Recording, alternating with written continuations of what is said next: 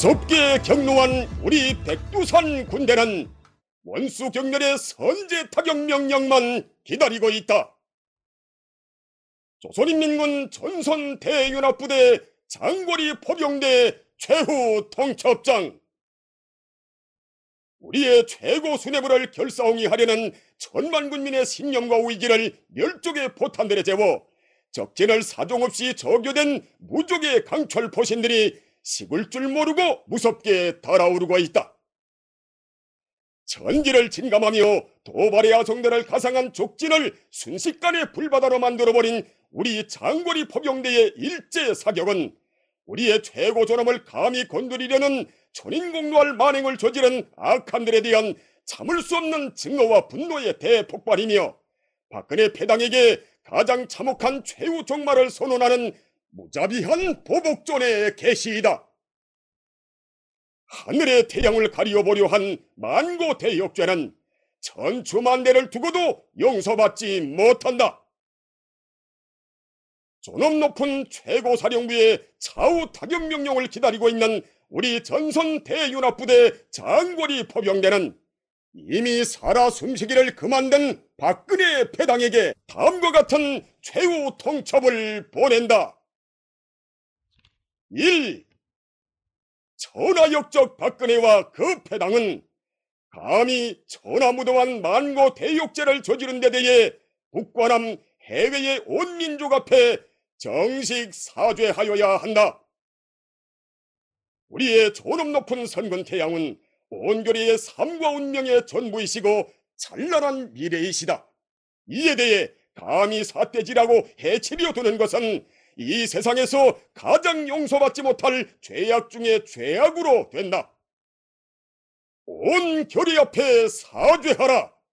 그것만이 비루한 잔영이나마 부지할 수 있는 마지막 방책으로 될 것이다. 2. 천하역적 박근혜와 그 패당은 천인공로할 핵심부 타격을 고안해내고 그 실행을 꿈꾸려 한 만고 죄인들에게 즉시 가장 참혹한 형벌을 가하여 온 민족 앞에서 가차없이 명지처참해 버려야 한다. 이 세상에 사람 가죽을 쓰고 저지르지 말아야 할 것이 있다면 그것은 하늘의 태양을 어째보려는 어리석은 망덩이다. 이 대욕죄는 그 무엇으로 변명할 수도 모면할 수도 없으며 가장 몸소리치는 천벌을 받아야 마땅하다. 온 결의 앞에서 공개 처형하라. 그것만이 악의 본거지인 청와대와 반동 통치기관들이 징벌의 불세례를 면할 수 있는 마지막 기회로 될 것이다. 3. 천하역적 박근혜와 그 패당이 우리 군대의 최후 통첩에 불응에 나선다면 전선 대윤합부대 장거리 포병대는 무자비한 군사 행동회로 넘어가게 될 것이다. 공개 사과와 공개 처형은 청와대와 반동 통치기관들을 사정권 안에 잡아놓고 징벌의 선제 타격 명령을 기다리고 있는 우리 장거리 포병대의 최후 경고이다. 지금 당장이라도 집중 화력 타격의 발사 단초를 누르면 동족 대결과 민족 분열의 모든 악과 비극을 산생시켜온 적진은 순식간에 잿더미로 화하게 될 것이다. 박근혜와 그 패당이 아무리 전국 경제 태세 강화요 긴급 작전 지휘관 회의여 모여하며 복닥소동을 피워대도 부질없는 짓이다. 출로는 오직 하나 우리 군대의 최후 통첩을 공손히 받아들이는 것뿐이다. 무섭게 격노한 우리 전선 대연합부대 장거리 포병대의 집중 화력 타격권 안에 청와대와 반동 통치 기관들이 들어있다는 것을 순간도 잊지 말아야 한다. 우리 백두산 군대는 빈말을 하지 않는다. 주체 배고 2016년 3월 26일 조선인민군 전선 대연합부대 장거리 포병대 닥터 스테판 132회 시작합니다. 안녕하세요. 안녕하세요. 반갑습니다. 예, 반갑습니다. 네, 먼저 전반 정세에 대한 진단 바랍니다. 최후 통첩이 있었죠. 예, 장거리 포병대. 네. 남해에서는 편제 없다고 하지만 그런 편제가 정세나 조건에 맞게 얼마든지 만들어질 수 있는 거지요. 네. 특히 북의 최고 리더가 형식보다는 내용, 실질을 중시하기 때문에 이런 측면에서 장거리 포병대의 최후 통첩을 무시하는 것은 매우 위험한 발상이다 이렇게 말씀드릴 수 있고요. 네. 어쨌든 공개 사과, 공개 처형하지 않으면 군사 행동으로 들어가겠다. 장거리 포병대가 불을 뿜겠다 이런 얘기죠. 네. 공개 사과는 이제 박근혜 이른바 대통령, 박 대통령의 사과고요. 공개 처형은 최근에 북의 최고 리더의 집무실을 정밀 타격 훈련한 것에 대한 그런 계획을 세운 실무 핵심들을 공개 처형하라라는 얘기입니다. 네. 능지처참이란 말도 썼어요. 능지형이라는 것은 마치 회를 뜨듯이 이제 살점을 도려내는 거죠. 천 번 이상, 뭐 이천 번도 하고 뭐 육천 번, 뭐 이만 번까지 한다는 얘기도 있습니다만 중세 시대의 가장 잔인한 고문인데요. 물론 21세기에 그렇게 하라는 얘기는 아니겠죠. 네, 능지처참할 정도로 대역죄인이다. 천인공로할 큰 죄를 저질렀다 이런 얘기죠. 북의 최고 리더를 음해하다 못해 참수하겠다고 하고는 집무실을 폭격하겠다라고 하니까 북이 경로하고 있는 거죠. 뭐 당원, 군대, 인민들이 분노하는데 그 기세가 정말로 하늘을 찌르고 있습니다. 음. 그런 분노심을 담아서 대집중 화력 타격 연습이 있었죠. 네. 그것도 사상 유례가 없는데요. 이러한 군사적 공세가 단발성으로 끝나는 게 아니라 북의 표현대로 집중 타격, 연속 타격, 명중 타격의 방식으로 진행되고 있다. 그리고 행동으로 하는 전쟁이 아니라 말로 하는 전쟁. 선전적인 공세도 사상 초유의 강도로 진행되고 있습니다. 네. 구체적으로 말씀을 드리면 2월 23일에 최고사령부의 중대 성명, 3월 16일 정부 정당 단체의 특별 성명, 3월 23일 조평통의 중대 보도, 3월 26일 장거리 포병대의 최후 통첩, 비반복적 반복이죠. 그러면서도 양적 축적의 질적 전환의 법칙을 연상시키는 단계적으로 고조시키면서 절정으로 치닫는 그래서 이 최후 통첩이 절정이냐 아니면 이 다음에 또 무엇이 있는가 라는 것을 생각하지 않을 수 없게 만듭니다.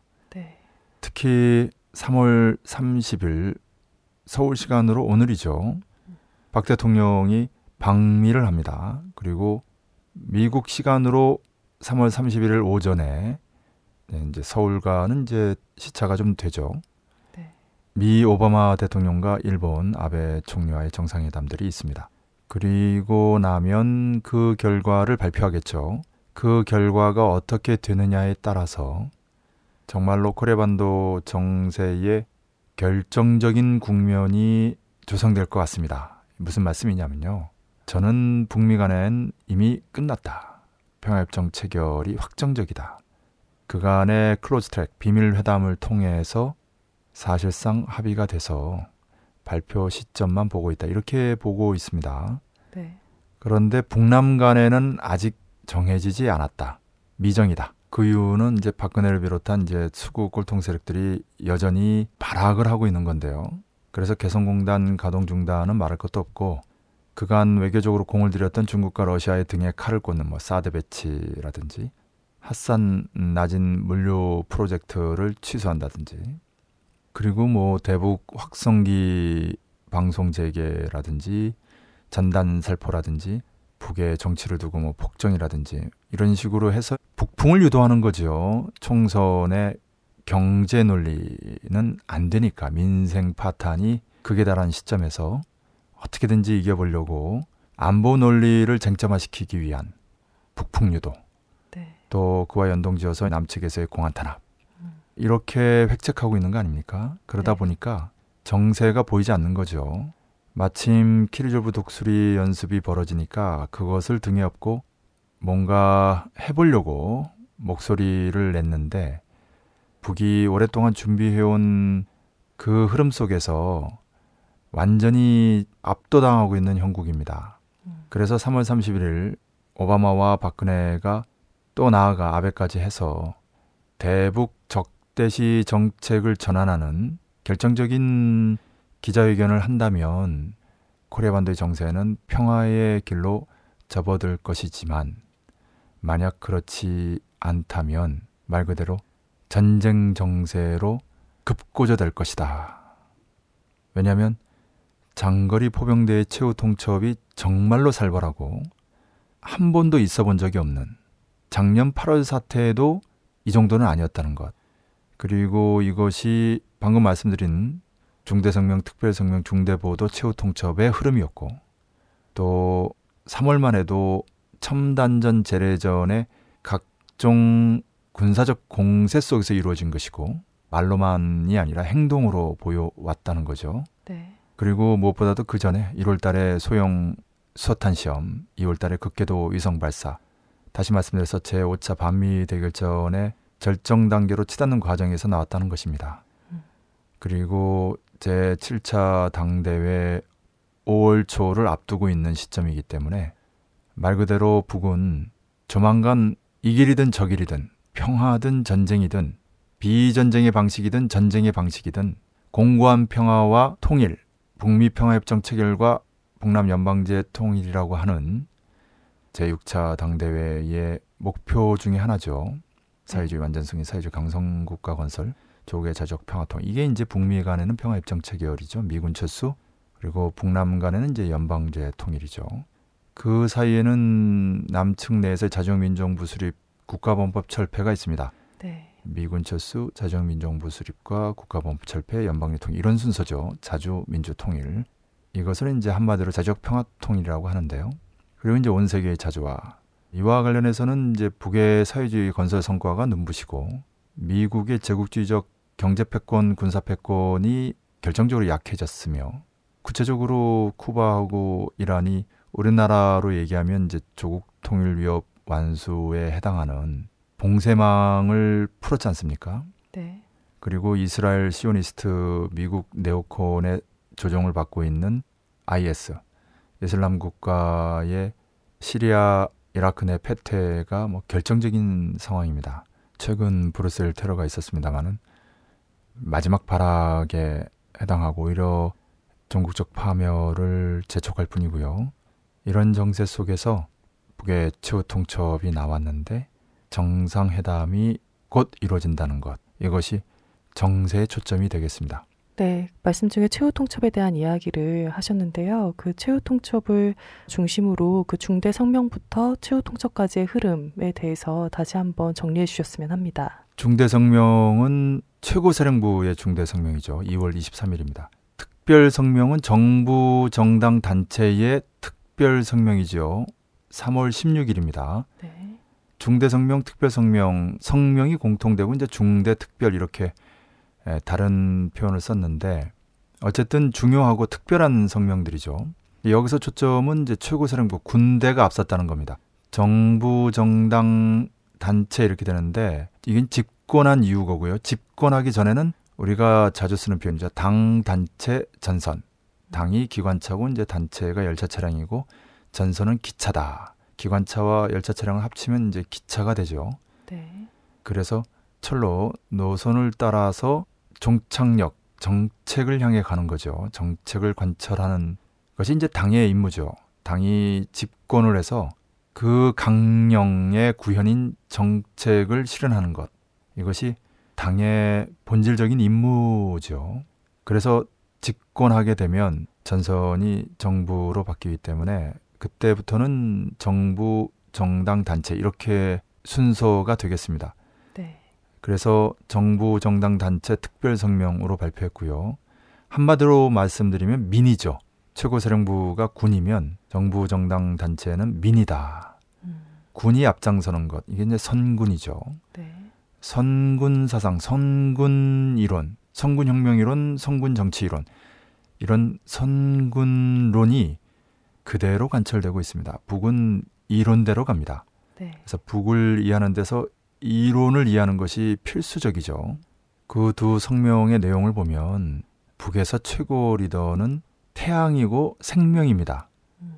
그게 북의 수령관이고 사회정치적 생명체론인데 그런 표현으로 가득 차 있어요. 그래서 수령결사 옹이 성전, 성스러운 전쟁 이런 표현이 나옵니다. 다시 말씀드려서 당원을 비롯해서 이제 군인 인민들이 어떤 전쟁에서 목숨을 바친다라고 할 때 그 사회의 최고 존엄, 최고 리더, 절대적 존재인 수령을 위해서 목숨을 바치는 것이 최고의 영예가 되는 거예요. 음. 그렇게 개념을 규정했어요. 네. 그러니 단숨에 150만 명이 자원 입대를 하고 지금 이 시각도 장거리 포병대의 최후 통첩 이후 각급 단체들 이를테면 노동, 농민, 청년, 여성 그리고 종교 단체들의 경문들이 잇따르고 있습니다. 네. 그런 대회들도 하고 있고요. 한마디로 사상 사업, 교육 사업, 정치 사업이 집중적으로 진행되고 있는 상황입니다. 네. 북에서 가장 강조하는 게 사상의 힘, 정신력인데요. 그것을 전쟁 직전 단계에 맞게 집중적으로, 연속적으로, 명중적으로 전개하고 있는 겁니다. 북에서는 군사에서도 선전에서도 똑같이 이 세 가지 원칙을 씁니다. 집중, 연속, 명중. 네. 그런 내용으로 가득 차 있어요. 다시 말씀드려서 군대와 민이 전쟁 준비를 막바지에서 다그치고 있다. 그것을 단적으로 보여주는 것이 바로 이 중대성명과 특별성명이죠. 그리고 나서 이제 대남 사업의 창구죠. 조평통이. 그 중대 보도도 유례가 없는 표현으로 가득 차 있는데요. 네.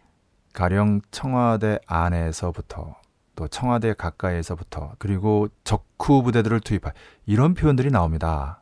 근데 이제 문제는 이 조평통이 있는 단위를 지도하는 당 부서가 다 알다시피 통일전선부, 비서가 대남 담당 비서 뭐 이렇게 됩니다.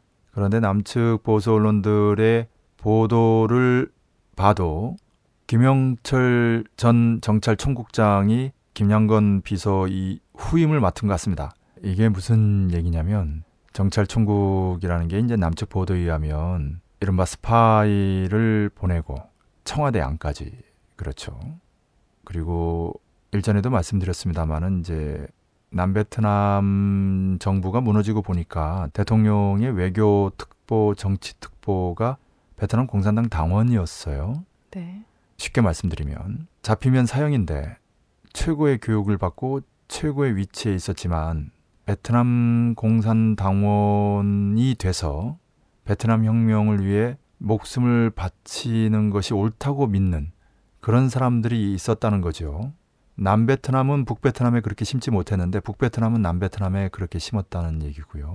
네. 그것은 코리아 상황이 10배, 100배 더하면 더했지 덜하지 않는다는 것. 이것을 수구 세력들이 더 잘합니다. 그런데 그런 사업을 지휘해온 사람이에요. 남측 보도에 의하면. 네.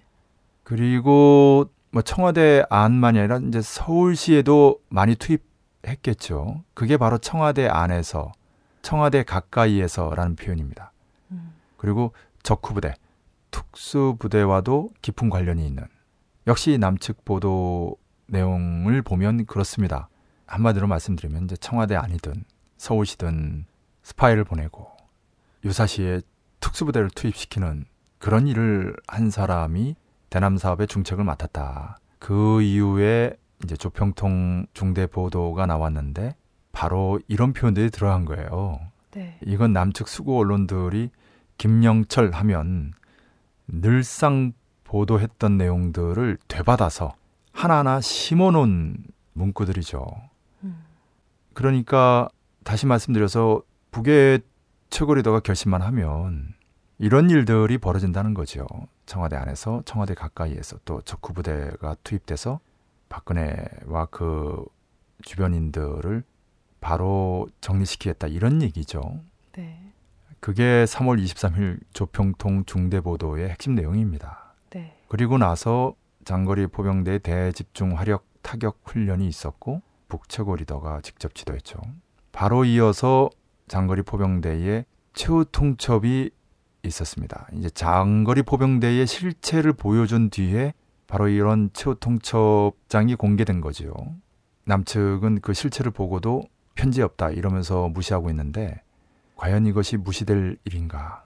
다시 말씀드려서 실제 그런 훈련도 있었고 중대 성명, 특별 성명, 중대 보도, 최후 통첩 이렇게 일련의 흐름으로 드라이브가 걸리면서 말폭탄들이 계속 터지고 있는데 네. 이것이 무시될 일인가? 물론 그 심정은 무시하고 싶겠죠. 왜냐하면 뭐 어떻게 대응할 방법이 없어요. 음. 북에서 뭐 그렇게 쏘면 뭐 수분 내로 청와대를 비롯해서 서울시의 주요 군사 기관들이라든지 정보 기관들에게 날라오지 않겠습니까? 뭐 국방부, 국가정보원, 뭐 경찰청, 여러 방위 사령부라든지 특히 미군 기지들도 미 대사관도 그 사정거리 안에 있겠죠. 네. 과연 223 최고사령부 중대성명에서 1차 타격 대상, 2차 타격 대상 분리시켰기 때문에 그 성명대로 청와대 반동 통치 기관들만 먼저 타격하고 미국의 태도 여하에 따라서 2차 타격 대상인 해외 거점과 물론 이제 그 안에는 남코리아 내에 있는 미군 기지들이 다 포함되죠. 네. 우선적으로 치겠죠. 그리고 미 본토까지 뭐 불바다로 만들겠다라고 하는 이런 중대 성명 내용대로 순차적으로 할 것인지 아마 순차적으로 할 겁니다. 네. 왜냐하면 어쨌든 미국과의 싸움이라는 게 제3차 세계대전이니까 음.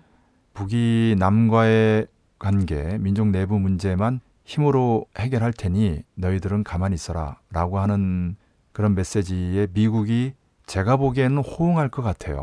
네. 물론 그 전에 북미 평화협정 체결과 북남 간의 연방제 합의로 전쟁의 방식이 아닌 비전쟁의 방식, 즉 회담으로 이루어지게 하는 것이 호미로 막는 거죠. 네. 그렇지 않고 박근혜 정권이 고집을 부려서 북미 간에는 잘 풀리는데 이제 북남 간에 풀리지 않아서 이제 북이 실력 행사를 해서 남을 힘으로 이제 정리시키게 될 때는 미국이 이제 수수방관하며 가래로 막는 것이 되겠죠. 네. 그렇지 않고 이제 미국이 섣부르게 개입하게 되면 그때는 이제 북미 간의 힘의 대결이 제 3차 세계 대전으로 터지면서 포클레인으로 막는 음. 제가 보기에는 뭐 북이 갖고 있고 미국이 갖고 있지 않은 슈퍼 EMP만 터져도 미 전역이 암흑천지 아비규환으로 바뀌는 거. 이것은 2013년 5월 21일 월스트리트 저널지의 피터 프라이 박사와 제임스 울시 전 CIA 국장이 기고한 내용 그대로죠. 그걸 제가 지난 기간 뭐 한 1, 200번 강조한 것 같은데 최근 노동신문에 이 결정적 시기에 다시 상기시키는 것을 보면서 다시 한번 확신이 듭니다. 네. 그리고 유튜브에 뜬 영상을 보니까 뭐 노농적이 되온 뭐 최혁 뭐 이런 사람이 만들었다라고 하는데 최혁은 아무리 봐도 좀 가면 같죠. 네. 그런데 그 영상을 보니까 이제 청와대하고 백악관을 이제 타격하는 장면이 나와요. 네. SLBM으로 워싱턴을 정리시키죠. 그것이 정답이죠. 음. ICBM 쏘겠어요. SLBM으로 간단히 끝낼 수 있는데. 네. FOBS라고 하는 위성 탄두는 마지막 수단으로 쓰겠죠. 언제든 쓸 수 있는 마지막 카드로. 또 그것이 혹시 잘못되면 극궤도를 날아가는 ICBM이 있는 거죠. 네. 그러니 미국에서는 도저히 북을 상대해서 이길 수 없는 전쟁이죠. 북은 코리아 전쟁 이래 전쟁에 대비하면서 지하에 피신처를 건설했고 미국은 한 번도 본토를 공격당한 적이 없기 때문에 그런 대비가 전혀 돼 있지 않아요. 네. 그러니 서로 핵 공격을 하게 되면 북은 살고 미국은 죽는 그리고 미국만 죽겠어요? 미국이 중국 러시아도 공격하지 않을 수 없기 때문에 그리고 중국 러시아는 또 유럽을 공격하지 않을 수 없기 때문에 왜냐하면 남은 나라가 패권을 지는 걸 볼 수 없기 때문에 상호 파괴하게 되는 인류 최후의 아마겟돈이죠. 네. 그러니 북도 신중하지 않을 수 없는 거고요. 그래서 일단 남당국과 미국을 분리시키자라고 한 것이 2.3 중대성명의 요점이 아닙니까? 음. 어쨌든 최근에는 미국을 겨냥한 첨단전 연습과 그런 성명보다는 거의 다 남을 겨냥한 재래전 연습과 그런 성명이에요. 네. 그것이 바로 장거리 포병대의 대집중 화력 훈련과 최후 통첩이죠.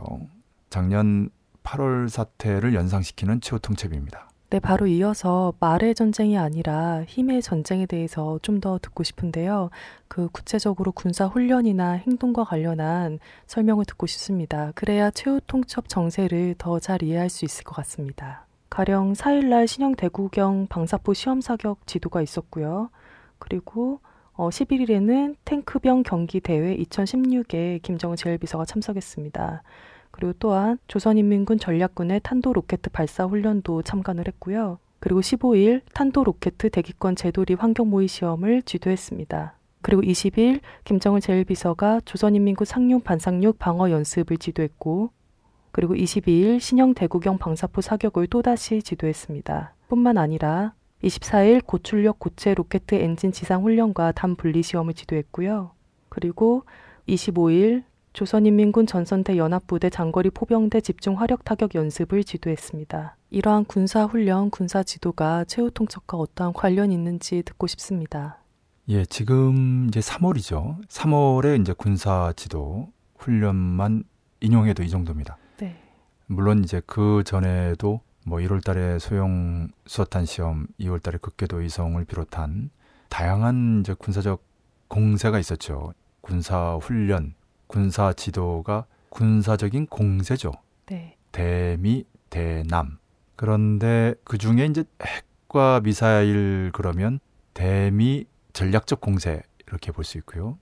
방사포라든지 탱크라든지 상륙이라든지 이렇게 되면 대남 전술적 공세가 되겠습니다. 네. 대미는 전략, 대남은 전술 이렇게 되는 거죠. 음. 핵이나 미사일 같은 경우는 대미 즉 미국에 쓰고 포탄이라든지 탱크라든지 이런 것은 남당국을 향해서 쓰는 거죠. 네. 그런데 몇 가지 특이한 점이 있습니다. 그 중에 하나가 부산의 키리졸브 연습 때문에 들어온 미국의 핵잠수함을 비롯한 전략적 무기들이 있어요. 뭐 전략 자산 이런 표현도 쓰고 그러는데 거기에는 슈퍼 EMP를 탑재한 미사일을 쓰겠다라고 하는 그런 발사 시험과 보도가 있었습니다. 네. 부산에 미국의 전략 자산이 들어올 경우에는 그 경우는 예외로 한다 이런 얘기죠.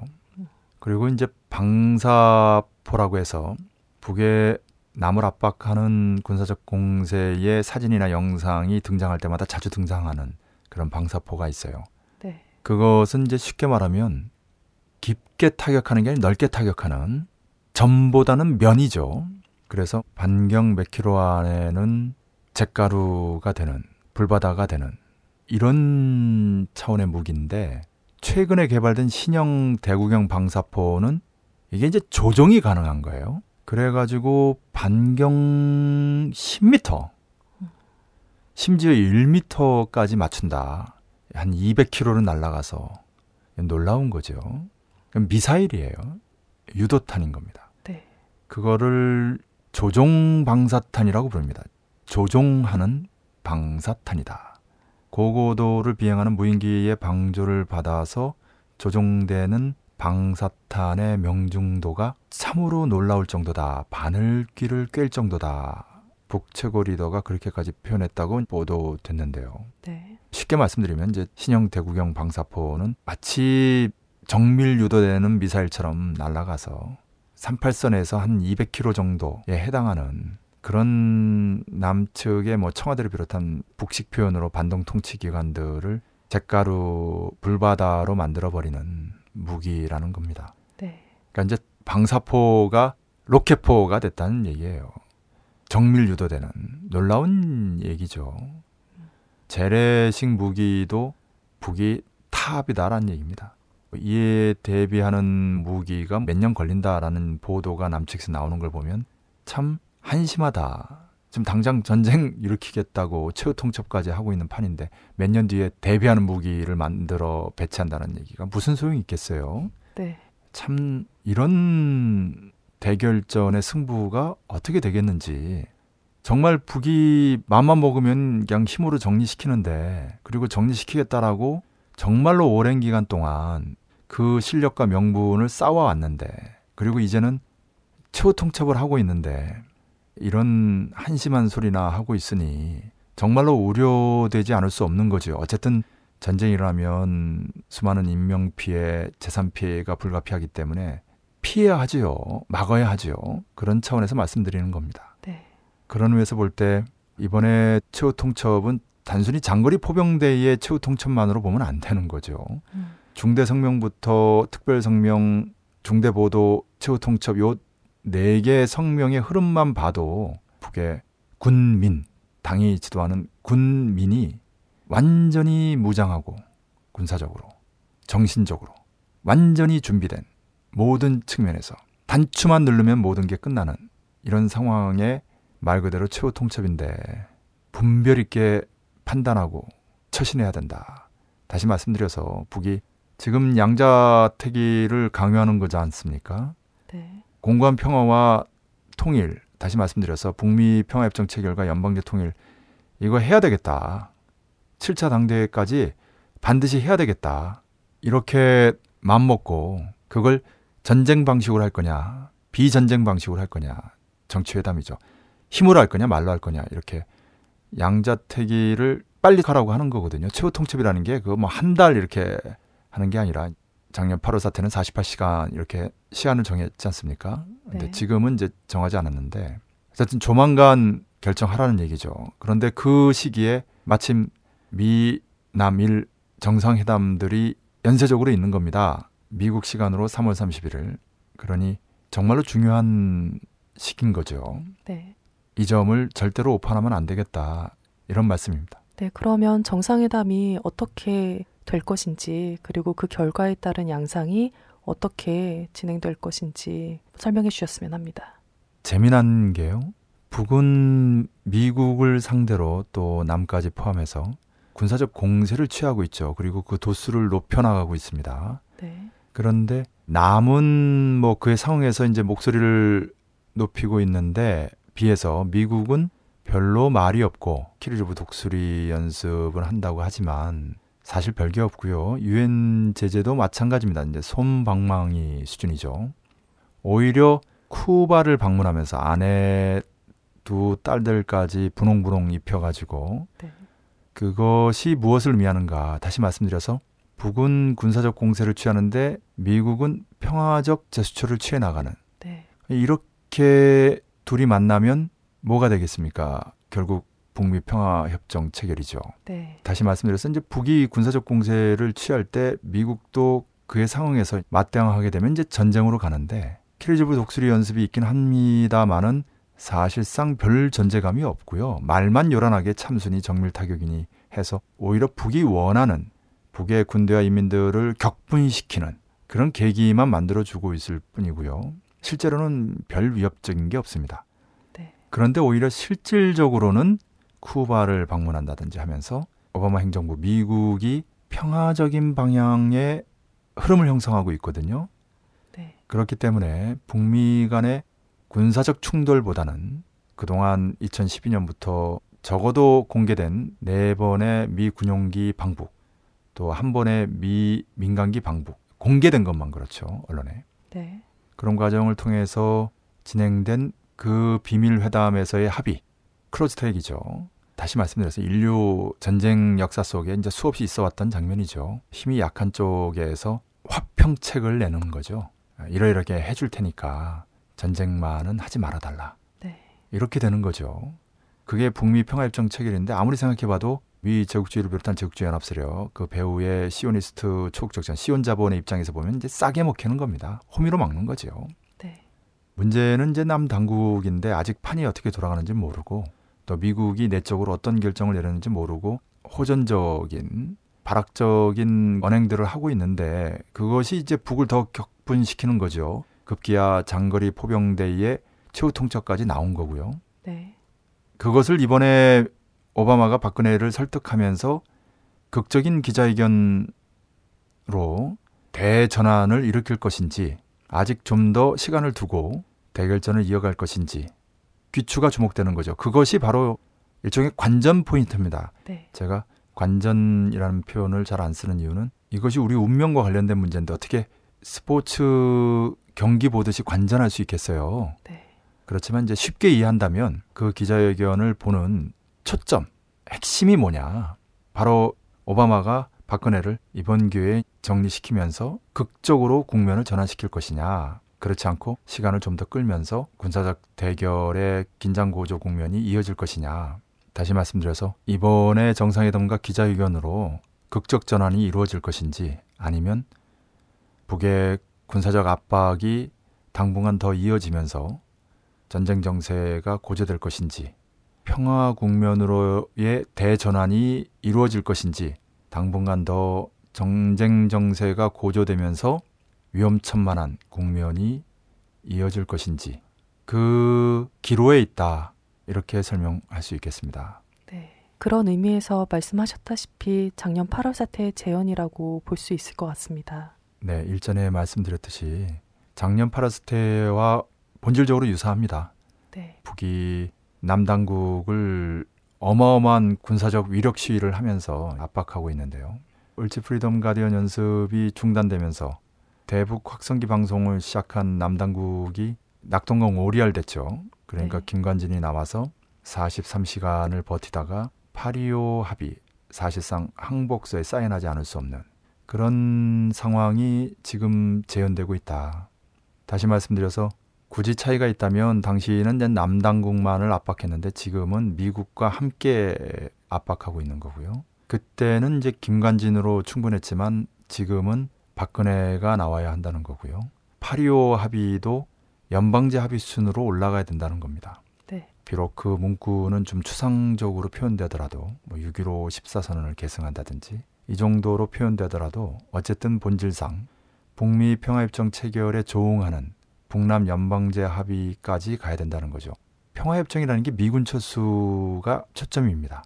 음. 그럴 때 맞는 거는 남에서는 보안법 철폐, 북남 남북 간에서는 연방제 통일 이렇게 되는 거거든요. 네. 이게 같은 급입니다. 다시 말씀드려서 북미 간에 이제 대학생 수준에서 놀고 있는데 북남 간에 초등학교 수준에서 놀 수는 없는 거거든요. 그 격이 맞아야 됩니다. 네. 이걸 또 다르게 설명하면 북미 간에는 이제 평화 협정 체결하면서 평화적으로 가자고 하는데 북남 간에는 여전히 전쟁 상황이 조성되면 어떻게 되겠어요?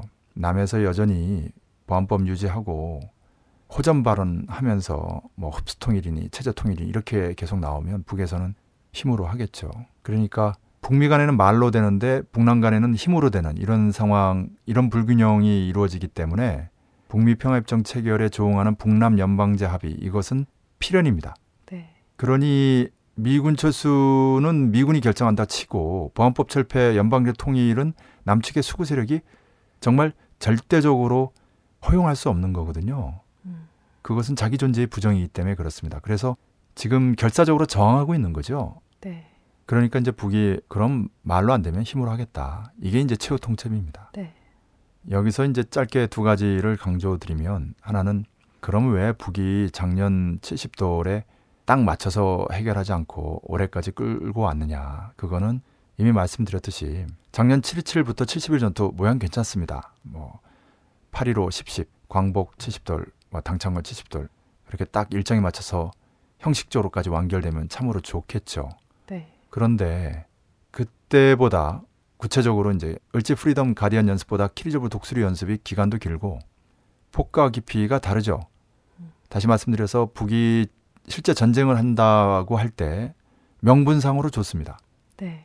그리고 가을보다 봄이 남측 민중들이 항쟁에 떨쳐 나서는데 유리하죠. 역 대 항쟁들이 거의 다 봄에 일어났습니다. 네. 그리고 또 하나 이것도 굉장히 중요한데요. 총선 전이 되고 보니까 여야당만이 아니라 여당 안에서도 분열이 극심해집니다. 니전 투구가 말로 표현할 수 없을 정도인데요. 음. 북의 이론에 이제 혁명이 승리하는 데서 시기 선택이 중요하거든요. 정세를 판단하는 데서 주체적인 측면과 이제 객관적인 측면이 있는데 그 객관적인 측면에 상대편의 정치 경제적 위기 또 국제 정세 이런 게 있습니다. 네. 근데 상대편 즉 남의 경제 위기 민생 파탄은 그게 다르거든요. 국제 정세도 미국의 제국주의적 경제 패권 군사 패권이 매우 약해져 있지 않습니까? 네. 쿠바 이란이 봉쇄망을 뚫고 IS가 작살나고 있는 뭐 이런 것으로도 단적으로 드러나는데요. 거기다가 총선 전이 되니까 여야뿐만이 아니라 여당 내에서 박근혜파, 비박근혜파, 뭐 김무성을 비롯해서 이전 투구가 극심한 상황 아닙니까? 네. 다시 말씀드려서 지금이야말로 북이 혁명의 결정적 시기로 삼을 만한 그러한 정세다라는 얘기죠. 특히 작년에 비해서. 그래서 마치 선인장에 새로운 선인장이 나오듯이 모양적으로 보면은 몇 개월을 연장해야 되니까 완벽해 보이지는 않습니다. 그럼에도 불구하고 모양보다 실질을 중시하는 그런 측면에서 볼 때는 당연히 이렇게 선택해야 하겠죠. 네. 문제는 70도를 넘어서 몇 개월을 더 연장해야 되기 때문에 특별한 카드가 필요했는데 그게 바로 36년 만에 개최되는 제7차 당대회입니다. 네. 그리고 5월 초라고 명시한 이유는 4월 말까지 끝낸다. 3, 4월 키리즈부 독수리 연습 기간 안에 4월 13일 총선 전후에 승부를 내겠다라는 거고요. 그리고 마침내 3월 26일 장거리 포병대의 최후 통첩이 나온 거죠. 네. 작년과의 차이점은 공개적으로 48시간 이렇게 했는데요. 음. 지금은 비공개적으로 기간은 48시간보다는 좀 더 준 것 같습니다. 왜냐하면 3월 31일 정상회담들이 있기 때문에 그것까지 감안하면 한 일주일 정도 주지 않았나 이런 생각이 들고요. 네. 다시 말씀드려서 남 당국을 향해서 공개적으로 하는 것이 아니라 미국을 통해서 비공개적으로 했다. 음. 최후 통첩에 꼭 들어가야 되는 그 시한을 이번에는 좀 다르게 했다. 이렇게 봅니다. 네. 그리고 두 번째로 말씀드리고 싶은 거는 이렇게 북의 혁명 무력이 전면에 등장해서 북의 정부 정당 단체까지 이니 모두 나서서 반미 대결전의 마지막 단계를 다그치고 있는 상황 아닙니까? 이것을 이제 북은 전민 보복전이라고 부릅니다. 네. 전민 항쟁이라고 할 때는 북의 혁명 무력과 북의 인민들만이 아니라 남해 투쟁하는 민중과 해외 동포까지 포괄합니다. 음. 그런데 남측 상황이 여의치 않은 거예요. 여러 가지로 많이 약화돼 있죠. 진보 정당이 강제 해산당하고 그리고 운동 대우 안에 패배주의, 기회주의 경향이 적지 않습니다. 네. 그래서 반미 반박근혜 투쟁을 제대로 전개하는 대우가 별로 없죠. 네. 그런 의미에서 북이 남의 운동 역량과 상관없이 북 자체의 군민의 힘으로 정부 정당 단체 특별 성명에서는 이제 제목 자체가 천만 군민 이런 표현을 쓰는데 네. 그 힘으로 끝내겠다라는 겁니다. 음. 이런 것을 볼 때 남에 투쟁하는 민중이나 해외 동포들은 팔짱 끼고 쳐다보는 그게 바로 이제 이른바 북미 결정론이죠. 북이 알아서 다 할 테니까 이제 밥상 차려지는 것만 기다리는 이런 식의 모습은 아니다. 정말 잘못된 것이다. 북의 인민들만의 문제가 아니라 우리 민족 전체의 운명과 관련된 문제, 나아가 인류의 운명과 관련된 문제거든요. 네. 그 안에는 당연히 남의 민중도 있고 해외 동포도 있습니다. 그리고 결국 남 안에서 자주민정부를 세우고 국가보안부 철폐하면서 자주 통일과 민주주의 위협을 완수하는 그 역할도 결국 남의 민중들이 스스로 해결해야 합니다. 네. 전체 우리 민족의 전국적 또 남북 해외 전역적 관점을 잃지 말아야 하지만 전체 속의 부분이라는 관점을 언제나 견지해야 하지만 남 자체에서 스스로 해야 되는 일들이 있는데 그걸 누군가가 아무리 같은 동포라고 해도 저절로 알아서 해결해 줄 것이라고만 생각하면 그건 정말로 비주체적이고 비자주적인 모습이다. 그렇게 해서는 더욱더 많은 우여곡절과 복잡한 일들이 벌어질 것이다. 남측 내에서.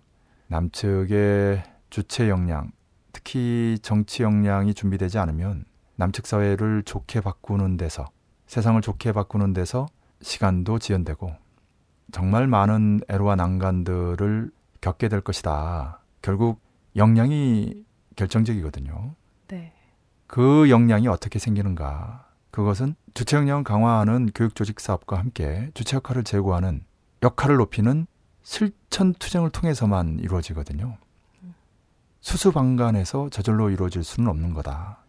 정말 지금 같은 운명의 기로에 있을 때는 혼신의 힘을 다해서 최선으로 투쟁해도 어떻게 될지 모르는 상황인데 어떻게 지켜만 바라보겠어요. 네. 총선이 중요합니다. 이제 진보 개혁 후보가 당선되고 수 후보가 낙선되는 그렇게 해야 남측에서 이후에 유리한 정치 국면을 만들어 나갈 수 있는 거지요. 새롭고 대안적인 진보 정치 세력이 출연하는 데서 필수적인 전제 조건이기도 한데 그런데 총선에서 더 큰 성과를 거두기 위해서도 반미 반박근혜 투쟁을 잘 벌려야 한다. 네. 그런데 지난 3월 26일 총선 승리 번 국민대회도 대회 명칭도 그렇게 적절하다고 보지 않습니다만은 가령 백남기 농민의 형상을 한 조형물을 만들었는데 이제 투표용지 붙이고 뭐 이러면서 이제 투표 인형이라고 이렇게 하는 이런 모습들이 남측 운동대우가 가지고 있는 지금의 한계를 적나라하게 보여주는 거 아니냐. 백남기 농민이 작년 11월 총궐기 투쟁 현장에서 밧줄을 끌어당기고 물대포를 맞아서 사경을 헤매게 되는 그 정신이 총선 승리겠느냐? 아니면 박근혜 퇴진이겠는가 선거겠는가 항쟁이겠는가 그런 질문을 해야 한다. 항쟁 정신을 가져야 한다. 세상을 바꾸는 건 항쟁이지 선거가 아니다. 항쟁으로 바꾼 뒤에 선거로 마무리 짓는 거예요. 네. 그리고 선거는 그 항쟁으로 추동하는 과정일 뿐이에요. 인류 역사가 보여주는 진리입니다. 네. 장거리 포병대가 최후 통첩을 하는 판에 백남기 농민의 형상을 투표 인형으로 만드는 정신. 이거는 정세에 맞지 않는다. 시대에 맞지 않는다. 가장 중요한 걸 놓치고 있다. 그런 측면의 지적을 예, 하지 않을 수 없습니다. 네. 한마디로 정리하면 지금이야말로 반미 반박근혜 투쟁에 모두 다 힘차게 떨쳐 나서야 할 때다. 3월 31일 정상회담 결과에 따라서 정세가 평화의 국면으로의 대전하느냐 아니면 군사적 긴장이 계속 고조되며 자칫하면 전쟁이 일어날 수도 있는 그런 가장 긴장된 위험천만한 정세 속에 우리가 무엇을 어떻게 해야 될 것인가? 항쟁이냐 선거냐? 선거가 물론 중요합니다만은 항쟁 정신을 전제로 한 선거 참여, 선거 운동이어야지 그 자체를 절대화한다면 본말이 전도되는 것이다. 네. 그런 경향이 적지 않은 것 같아서 극히 우려스럽다. 지금의말로 정신을 바짝 차리고 힘과 마음을 모아야 할 때다. 코리아 반도의 공고한 평화 통일을 위한 대전환의 국면 속에서 그 어느 때보다도 반미 반박근혜 투쟁에 총분기할 때다. 선거는 그 일환이다. 전부가 아니다. 이 점 다시 한번 강조드립니다. 네, 최후 통첩 정세에 대해서 오늘 설명해 주셨는데요. 지금 정세가 결정적 시기로 향하고 있다는 것을 다시 한번 느낄 수 있었습니다. 오늘도 정말 수고하셨습니다. 예, 수고하셨습니다.